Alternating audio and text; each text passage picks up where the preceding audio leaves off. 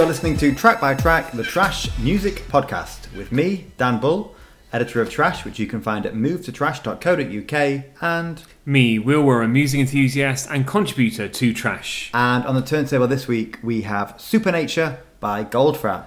I've been really excited about this episode. You have, you've been uh, like a, a, a child, a toddler.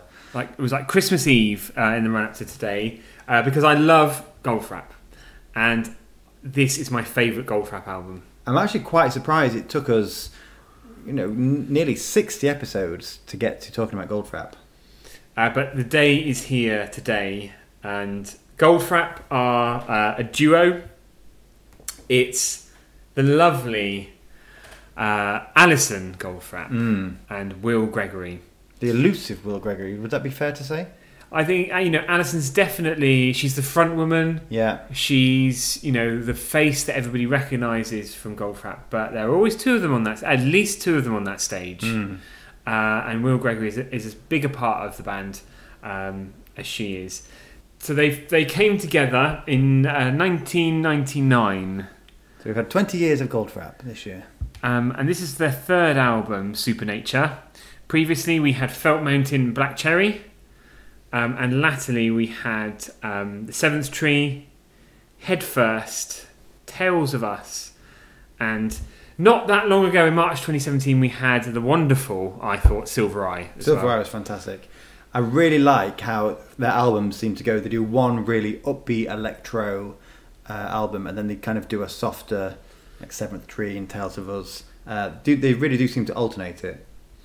And I think the thing I love about Goldfrapp is just the richness, uh, the detail in their tracks. Yes, they're largely electronical, synthesized tracks, but there's so much in there, heavily inspired. You know, and I think they've been inspiration for other artists as well. And you know, if you've never seen them perform live, then you've only seen half the story, or only heard half the story. I think. Yeah, yeah. As you say, so much detail in the tracks. The lyrics are often very poetic. The whole aesthetic of the album covers and the live performances and the videos, um, they really are art- artists. Artists, I think. And what was your introduction to Goldfrapp? I remember a long time ago uh, on a music channel seeing a music video, and it might have been for Train, Mm. Um, which was a I just I can't remember. I haven't seen it for ages. Was it like a mine car or a train track ride or something? Um, but I I fell in love with the visuals and the sound of it as well, and that kind of relentless electronic beat and synth running through it as well. Mm. Uh, and I think some of the best Goldfrapp tracks stay very faithful to that formula, Yes. but are unique in their own right. For me, it was the first time I saw Duran Duran, one of my favourite bands ever. Back when they first got back together. What? Come on, what sass was you going to throw then? No, just you, you said it again. Well, uh, the Goldfrapp was supporting them on their Duran Duran were doing a huge uh, tour when the original five got back together. They played something like six nights at Wembley, and the support acts were half of it was Goldfrapp and half of it was Scissor Sisters. Um, so I got Goldfrapp at think Birmingham NEC, and, and I, honestly I've never heard of them before. So to see, I really like the sound of the music and these real raw electronic sounds. But the one thing I do remember is that Alison was using, um, and for the life of me, I've forgotten what it's called now. Therma. It's the uh, synthesizer where it's kind of it makes noise based on it's like an aerial, and the more the closer you are to it, the more noise it makes. If this was a more professional podcast, I would have the name of that. But answer on the postcard, please. But so people normally play it with their hands, but Alison was uh, rubbing it between her legs. And it'd be funny if somebody uh, was listening to the podcast. Theremin, theremin, theremin. Uh, it'd be funny if someone was listening to the podcast and they kind of spooled ahead and they just got to that bit and all they heard was you say rubbing between her legs and uh, completely out of context. Text sounds absolutely uh, disgusting. So I think we're going to have a lot of fun today. We're certainly going to have a giggle talking about Goldfrapp. I think. and there'll be some serious bits as well, no doubt. Oh, of course, yeah, because there's some very polished um, music craft at work here. So the album itself, Supernature, was released in 2005. So, Dan, what's the what on earth are you pulling out of your hat this week? Well, I don't know what you mean. Uh, what's the connection? Why are we talking about Goldfrapp this week? Because there's a reason why it's taken us so long. Yes, there is. So the album was released 14 years ago this very week, on the 17th actually. Oh, not bad. It's quite a. Yeah, that's Yeah, okay. We'll bad. take that. Uh, so, 14 years old, um, was very positively received at the time, and we'll talk more about that later. But this was probably the first really poppy album the Mm. Goldfrapp released, uh, and was more of a pop electronic fusion. Yes. And we've got uh, some brilliant singles off this album uh, to talk about that were part of that campaign. Um, and one of which is probably one of my favourite songs of the last 20 years. Are you serious? Yeah. Wow. You know which one it is. And now you said that, I think it is. Sorry, I think I do know, but I wouldn't. Your favorite? Well, you said that about getting away with it a couple of weeks ago. By No, no, no. That was definitely one of my favourite songs of all time. Oh, this is of the last twenty Yeah. years. Is that all right? No, Is that no. allowed? Are you hot again? Are you hot and bothered? no, no. Going through the menopause. Anyway, uh, let's get stuck in to side one, track one. Ooh la la. Ooh la la.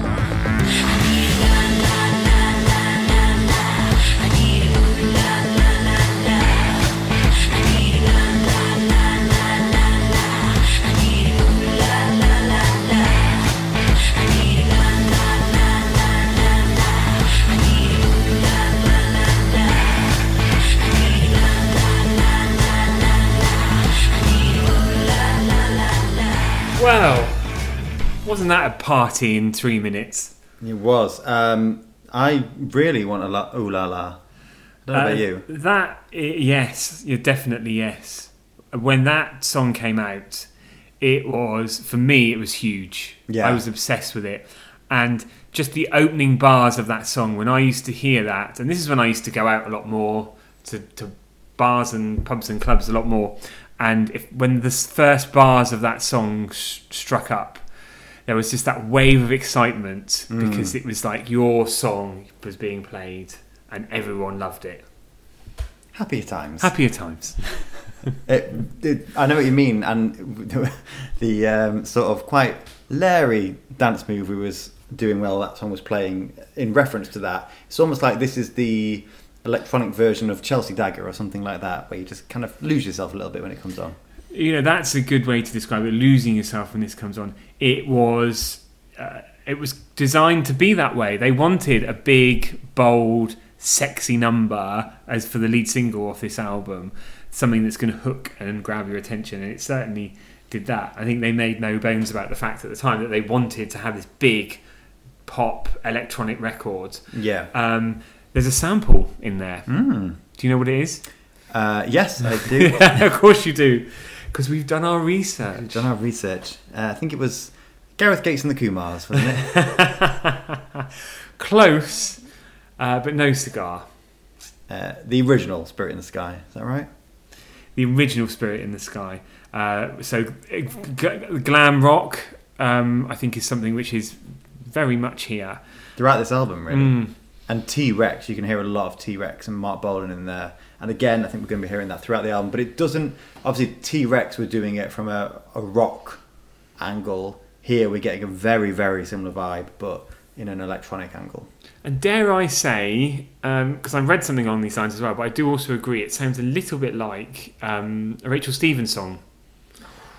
It's a bit like Some Girls, but I'd also thought about um, I Said Never Again, but here we are. Oh, no, not that one. Some girls, maybe. Mm. Not. But just the whole kind of glam, the poppier electronic side of glam rock. Mm. Um, and I don't know how Anderson and Will would feel about being compared to Rachel Stevens. I certainly wouldn't be comfortable with it. I Um, don't think anyone's ever going to compare you to Rachel Stevens. no offense. This track, what's great about it as well is it builds and builds throughout. So the, you know, I think with um, electronic instruments and synthesizers and keyboards, it can be perceived by the naysayers that it's very much um, two-dimensional instrument. But this track really builds and builds, and there's so many different effects and sounds going on by the A bit like the sounds going on outside here at the minute with those sirens, actually. It's the pop police coming to arrest me for comparing Rachel Stevens to Goldfrapp. Yeah, absolutely. And Will and Alison are in, in that car. They are livid Yeah. and they're going to press charges. This was and still remains a Goldfrapp's biggest chart success as well. Do you know what number it got to? Number one. Number four. Oh, didn't number one get to number one? No, Oh, got to number nine. it must just be subliminal messaging then, because I could have sworn that number one was a number one. So let's move on to number two, and this is "Lovely to See You."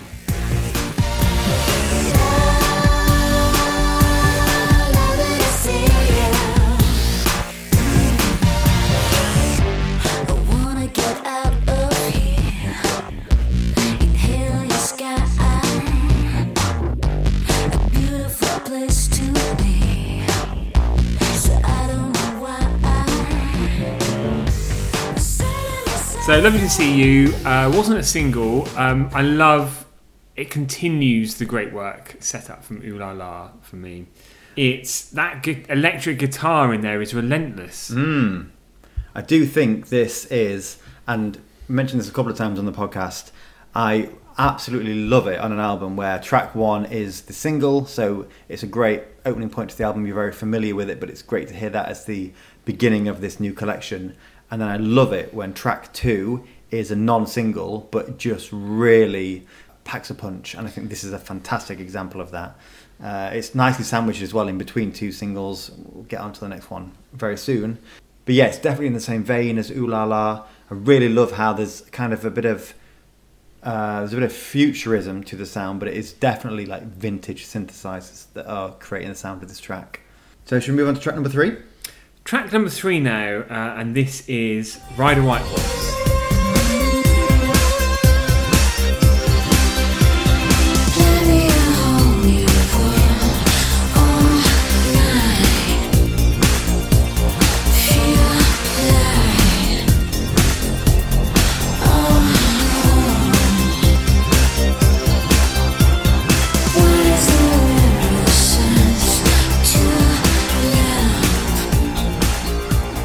So Will, I think that is the song that's one of your favourite of the last twenty years. Am I right?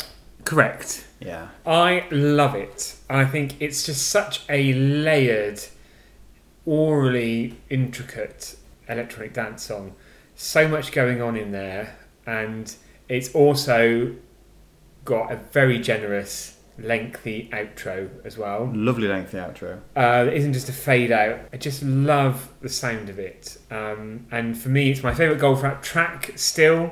One of my favourite songs of the last 20 years. And before you jump in and say, what about this? What about that? I'm not saying it's my favourite. I'm saying it's probably in my top 20 favourite songs of the last 20 Oh, years. blooming hell! Top twenty. That's narrowed. it- That's Well, that's not still as, a not as prestigious. well, well, it's still for me, the amount of music that I like, still Yeah. a big deal.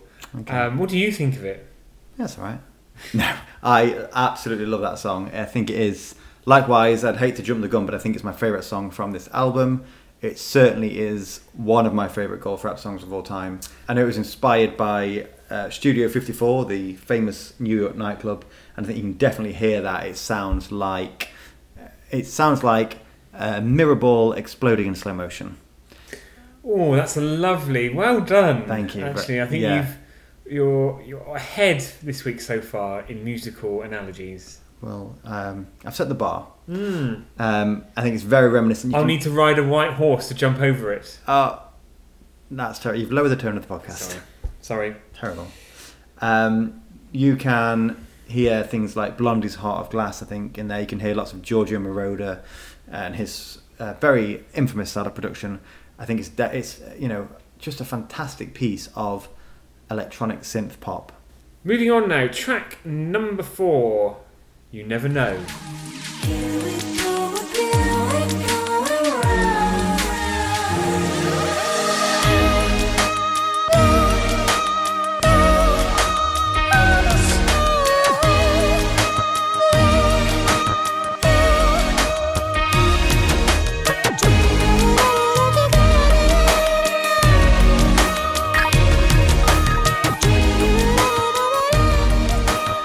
That is You Never Know For me, this is the one that sounds most like the debut album. The sounds in this aren't quite as disco orientated. It's got a much lighter touch, but for me, the, the enjoyment is in the details and just the rich sound. The production on this whole album is stunning. Yeah, these are two perfectionists, aren't they? Mm, oh yeah, and you definitely get that from Alison as a performer, but and all the work they do, I I get the feel in the whole art direction, the visual elements that I think they're heavily involved Yeah, in that as well. I think the two things are very important to them, hand in hand, um, and so everything feels very highly polished. yeah, To listen to it is just such a pleasure. yeah. I completely agree. I think it's the textures of this song, and I don't know if that's a phrase I've used before on the entirety of track by track, but the textures of this song, you really feel like you can feel them. And adding to that, I think Alison's vocal here and on songs throughout their discography, you can't always tell what Alison's singing, but I think that really adds to the mystery, and also I think it adds to her voice as an instrument within the mix. Well, she's got a stunning falsetto. Mm. A stunning falsetto, and also she can really kind of go for those low notes. We it's we are gushing left, right, and centre on this episode. Will I know we'll we'll have a break in a minute and we'll get cooking with a mop, or maybe something with ta- industrial suction. oh goodness me! In the meantime, track five, and uh, let it take you. Just let it take you.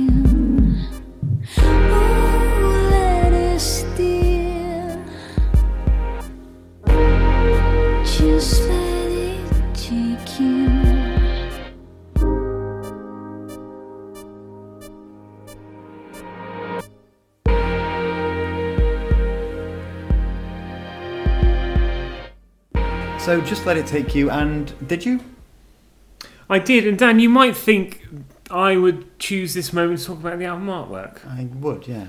but I still, I'm as you know, I'm not a fan of a slow, particularly slow song, but I still think that's lovely. Yeah, I'm getting hints of Moby with this one. And I am getting hints of a one of those heart machines in the hospitals. what they called?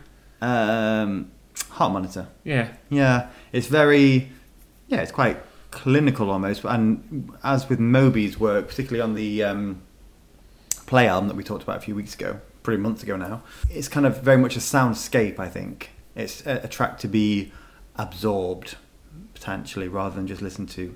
One thing that I did pick up on it is that on the outro, it just focuses on the beat. Perhaps that's the heartbeat to go with Mm. the heart monitor. And it was only just then I realised that there's so much synth work on this album. Uh, you know, Cynthia sounds throughout this album, and not she really. wishes she was Alison Goldfrapp. Yeah, she's uh, sadly more like Alison Steadman. Poor Alison Steadman. Sorry about that. Um, it's the first time I'd really noticed a drum beat because there's so much synth creating, you know, a, a world of sound. I not really picked up on the beat before too much. There's a great beat there. I think yeah, you're right. There's just so much else going on. You forget about the beat sometimes. Okay, so track number six now. Fly me away.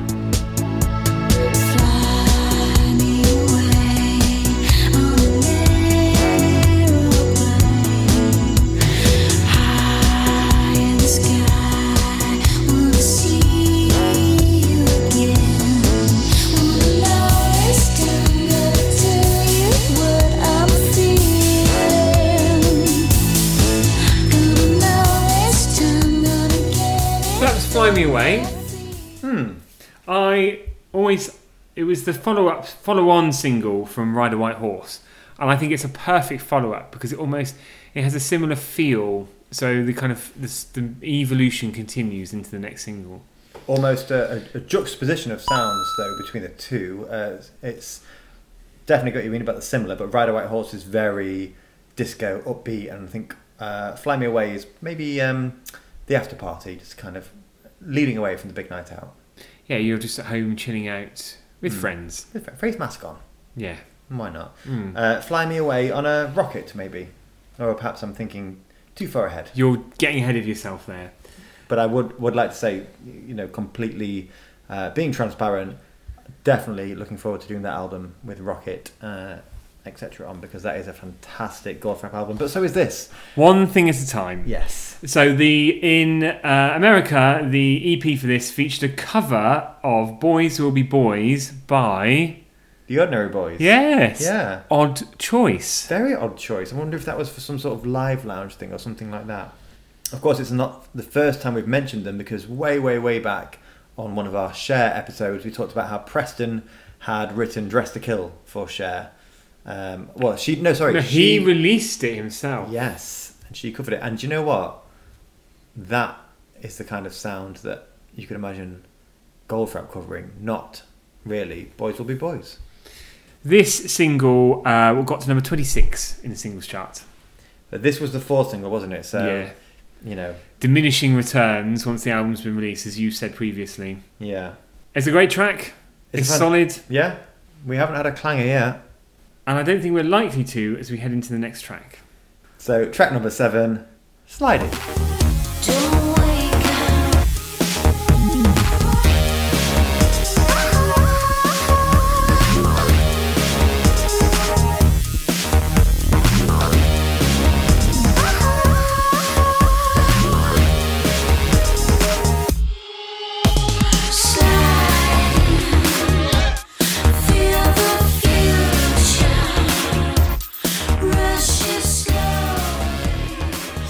Slide in there, and I have to say that took me right back to sliding down the Helter Skelter at Glastonbury this year in the wonderful Avalon Field. Do you know, I didn't have the pleasure. No?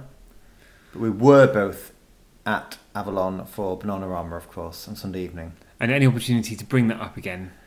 Hello, girls. Girls, we know you're listening.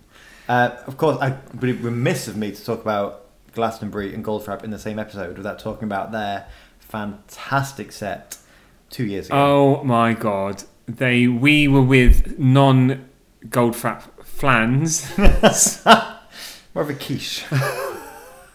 runny quiche, than a wet flan. Uh, and it's uh, it's fair to say, I think the people we were with were converted by the end of it. Yes, because they went in as non-Goldfrapp fans into the John Peel tent. They came out as offici- no, as fully fledged fan. Flan. it's so difficult to say. They went in as wet flans. They came out as uh, fully cooked quiches. you know, the set was played with a few problems, wasn't it? Before they were late on stage. It was almost like Jamelia at Mighty Hoopla. No, no, I'm not having that. You cannot, you cannot talk about that and that incident and Goldfrapp's incredible performance in the same breath. No, you can't. You're right there. Let's get back to sliding. Will, what are your thoughts on that song? It is my second favorite song on the album. I love uh, how it builds and builds and builds, and that just that synth that keeps coming back in, and that almost slide, relentless slide in of that synth is great. Yeah, and it's very much um, an onomatopoeia of when when Alison is singing "slide," it does slide into the song. Likewise, I think this is fantastic. It's got so many elements to it. It this feels like one of the more experimental songs, particularly when it begins. The whole rhythm, the whole all the sounds that are being used, all the beats, they feel much more industrial. There's kind of um, A medieval. no, I'm not doing this again. not doing the Crystal Maze thing. Have you ever watched an episode? Um, I saw a bit the other day, a celebrity one with um, uh, Steve Pemberton. Uh, we were just talking actually before we came on air about Inside Number Nine and how much we love it. Yes, crowbar that in. Yeah. Um, I'm sure Will and Alison are fans. Who? Will and Alison from Goldfrapp. Um, but this new Crystal Maze, it's not a patch on the original series. Am I right in thinking the original was before Richard O'Brien, or was he there? he was the off? man. He was the guy. Anyway, Back to Goldfrapp. Um, it's industrial. Don't say a word. But with that comes this sort of fuzz that runs throughout it, and it's the kind of song that I can imagine being not particularly pleasant for everyone. You know, th- we love it because it is kind of part of this tapestry that they're creating, this digital tapestry. But for some people, that just might not be a pleasant sound. Some people who are much more of a fan of a, an acoustic guitar. Digital Tapestry. I like to. That's a great name For a Pet Shop Boys. single. Because anytime we say something good, you always think it's a good name for a Pet Shop Boys thing. Oh, imagine a Pet Shop Boys and Goldfrapp collaboration. Well, new album in January. Who knows what they've got up their sleeves? I'm sure there'll be a few surprises. Hmm. But what a great track! It just keeps on giving. This album. So, track number eight now Koko.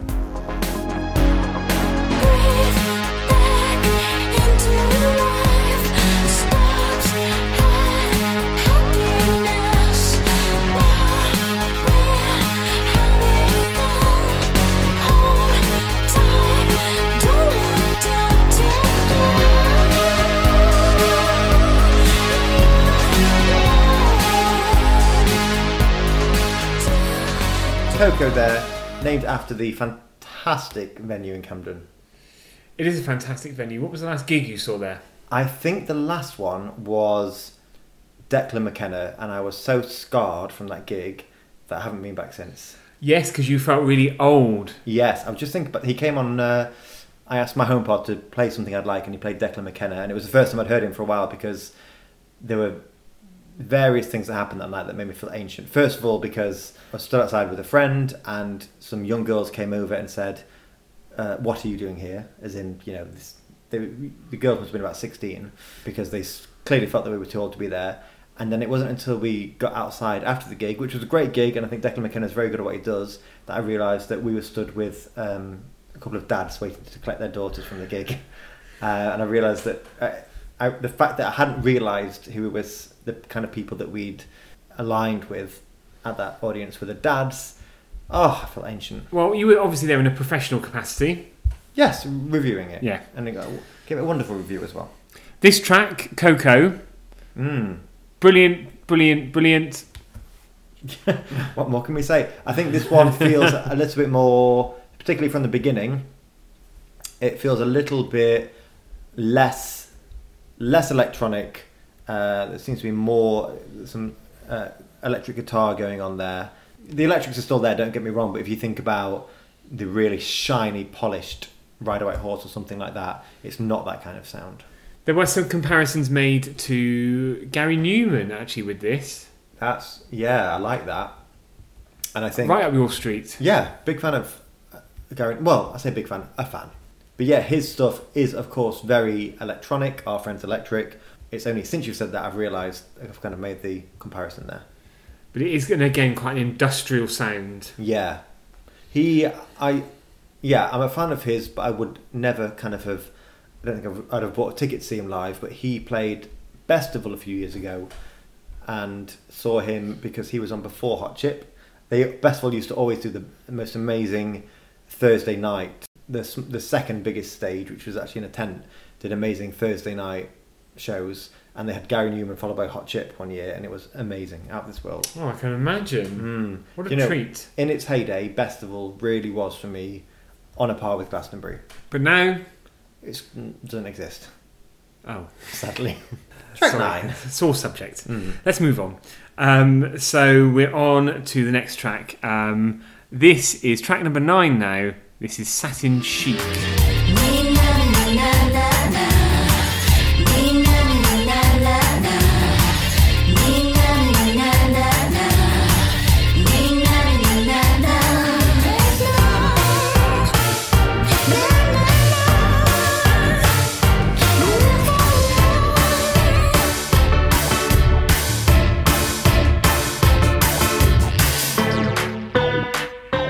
Satin Chic there. Dan, you're a fan of satin, aren't you? No, you misheard me. I said I'm a fan of Chic, the band. Oh. yeah, this is Silk anyway. Oh, I wonder if you're like an like an evening gown. My negligee. Yes. Call it yes.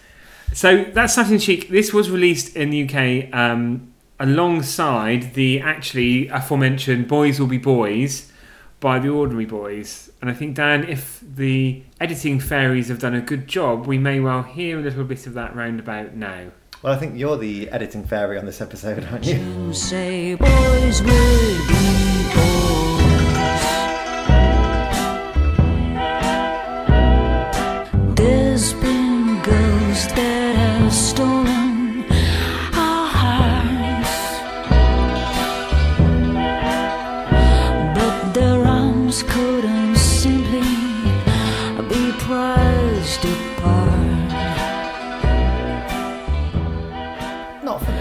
not for you. Well, it's an interesting interpretation, isn't it? It's very burlesque. Yes. I think we should move on from it. I don't think it's gone down at all well with you, actually. You've thrown me off there. You've thrown me off. But what I will say, in fact, if we can get, get back to uh, Satin Chic. Oh, it was performed on the Live Lounge in 2006 as well. Oh, okay. Well, that gives it a bit more respectability. You're still not happy though, are you? No, Let's talk about Satin Chic anyway, Let's which is um, what a fun song. it is absolutely a fun song. I think it's the best point of this album to use to coin that catchphrase of yours. I love how it starts very minimalistically and it just kind of different elements are added as it goes on. We've had Ooh La La earlier and we've got lots of na na nas in this one. And again, it's just very, very glam rock. It's very T Rex. Your thoughts? I really enjoy it. Yeah. Uh, I like it. It's a, a slightly different sound. It's a bit more, although there have been some glam rock influences sprinkled through this album, this is more um, overtly so. Hmm. Um, uh, and it- it's a great sound and it should be applauded. Well, shall we? Uh, let's, let's give it a round of applause. So, track number 10 now, and I think sometimes we all need to. Oh, God, yes. Absolutely. Time out from the world.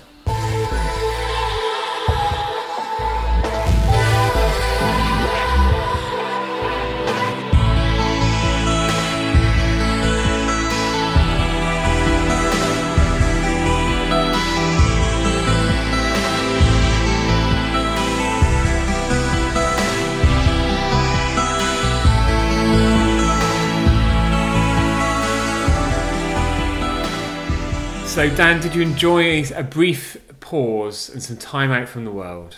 I really did it. It felt like we were away for about half an hour there. It really, track really just moves you away, doesn't it? Yes, it is a great time to talk about the fantastic artwork, and I mean that with love, actually, because uh, every song on this album is great. Um, and we've had this in previous weeks, but there's no good time to talk about the album artwork, but obviously we still need to talk about it. Mm. So, with this one, is what's going on here then? Well, do you know what? I don't think I've ever quite understood if that's Alison's hand or someone else's hand that is covering her breast. Yes, so she's Alison is there. She's not got a top on to speak of. Um, there's a breast being uh, obscured, uh, and there's a very starry background there as Uh, well. but a, it's starry background, but a curtain. Mm. Alison's looking at the camera as well, very suspiciously, I must say. Mm. Eyes askew. And you've got Goldfrapp top left, Supernature bottom right. Love the style of the word Supernature bottom right. Yes, absolutely. Goldfrapp is in the logo that has been used throughout their career, and Supernature, yeah, really. You know, if I was some sort of designer, I could probably give a bit more context, but um, a lovely font nonetheless. It's a lovely font. Uh, and just to talk about uh, how this album was received, um, because I think the last track will have much, much to talk about uh, about the track itself. So Supernature has sold over 1 million copies worldwide. Well done. Uh, it debu- debuted at number two on the UK album chart. Dan, do you know the song that held, cruelly held Goldfrapp off the top spot of the UK album chart? Or the album? The album. The album. Um, no. It was, you won't believe this, it was by James Blunt. Back to Bedlam. Yeah, Wow. I mean that. In Goldfrapp's defence, that album was just absolutely huge, wasn't it? And that was the mums and dads and grandmas getting that as well as I think I got that one as well. So Oh, shame on you. sorry to Alison and Will there. I didn't realise what I was doing at the time. You thought you were a bit edgy last week. Oh, with Mel C. Well, Yeah. at one point in '99. Yes, it was a good six days where I felt I spiked my hair and and um, had angle tattooed across my chest. So certainly not at this point in 2005. That's for sure. Definitely wasn't edgy then. No. So on to the last track of the album. Dan, what a way to go! Mm, absolutely. And Will, to quote S Club Seven, you're my number one.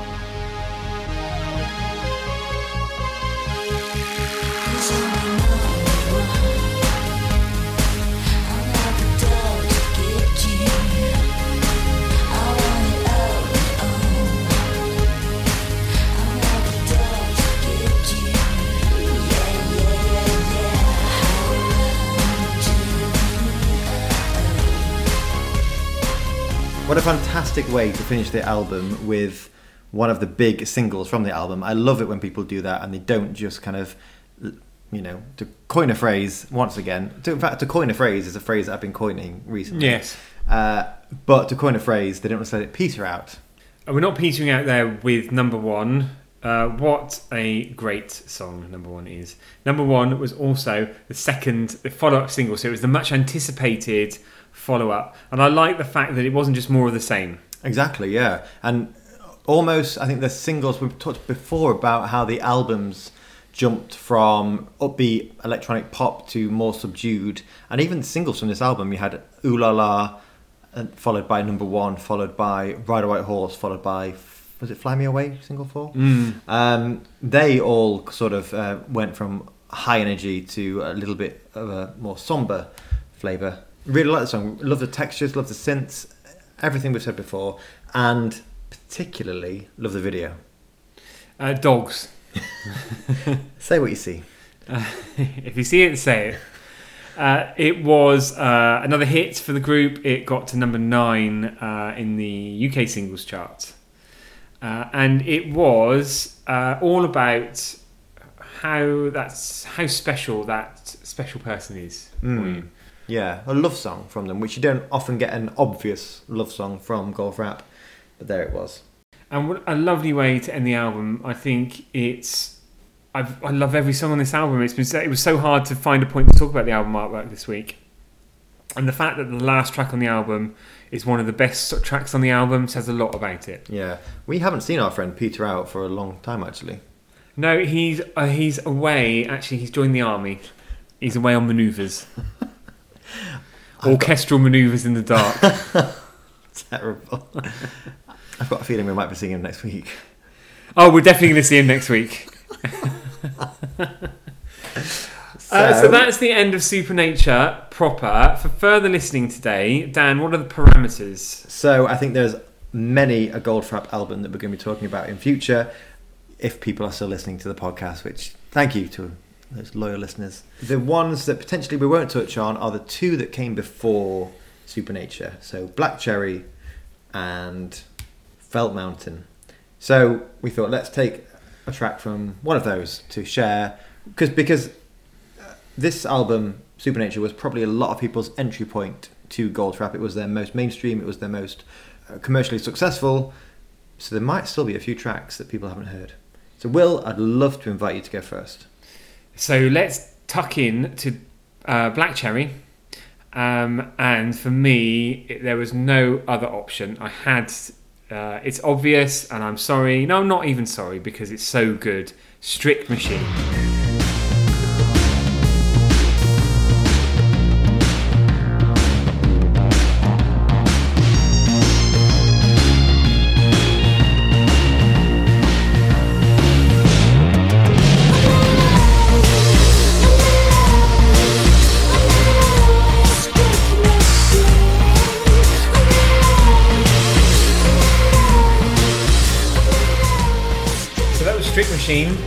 Uh, for me, one of the first experiences of Goldfrapp, and it's just such a assault on the on the ears yeah, in a very good way. Just the layers and layers of synth, synths on there, absolutely stunning. Yeah, certainly of everything on the album uh, Black Cherry, it feels like the precursor to a lot of those bigger dancier numbers on Supernature. Uh, yeah, and this as well from uh, Glastonbury a couple of years ago, for me, is a real highlight of their live set. And they really go to town with this one when they perform it live. Yeah, It's like this ten minute odyssey. I mean, it is like the equivalent of when you see, uh, you know, a rock band and then the kind of the guitarist and the bass player and the singer they all get together and jam in the middle and they extend the outro. And I imagine there are people who don't understand how that can happen with synth bands. They don't see them as real instruments. Obviously, we stick a middle finger to those. And uh, yeah, when when it happens at something like a Goldfrapp gig, it gen- it washes over you. That noise just kind of Mm. en- encapsulates you. Uh, number 20 in the UK singles chart. This is their second song to chart. And today, to say this song has been everywhere um, is an understatement in terms of how it's been sampled and used uh, in other media. Um, and, you know, Goldfrapp is still maintain, stay very close to this sound. Um, obviously, doing some amazing things now, but this for me is where Goldfrapp are very much rooted. Lovely. Uh, something I'd love to point out about this one is it is um, one of the few songs where Alison and Will work with someone else. They work with Nick Batt, and interestingly, he also worked with them on Ride a White Horse. So it feels like he is that sort of cherry on the cake of their of their cake, uh, for the black cherry cake, um, and he just tends to add a little bit of extra sparkle and magic to what they do. Also, my better half, uh, Ashley, who appeared on the ABBA episode many moons ago, where he was with us for Goldfrapp at Glastonbury. He was one of the aforementioned converts. Absolutely. And he'd heard this song before, and he always thought it was a Kylie song, an obscure Kylie song. Interesting. Very interesting. So- Okay, so now over to you. Thank you very much. So I'm going to go for something from the first album, Felt Mountain, which was released in 2000. And you'll hear it, it's quite a different sound, but I just wanted to kind of touch upon that. So this is the opening track to album one, side one, track one. This is Lovely Head.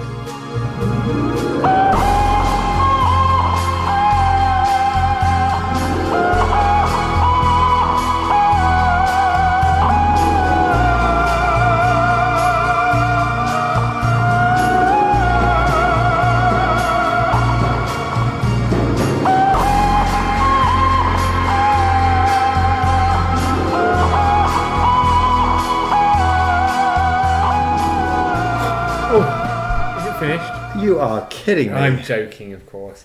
Um, this was very early Goldfrapp. Well, it was the earliest gold Goldfrapp, The turn of the millennium.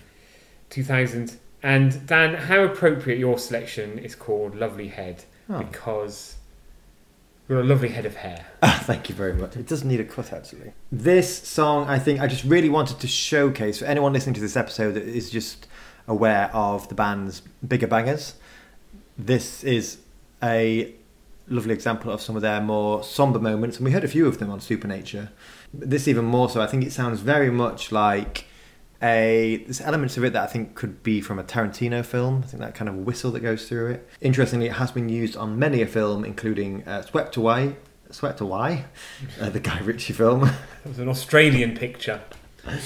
and um, 99 Francs, or 99 Francs, as you probably say. Oh, very good. Thank you.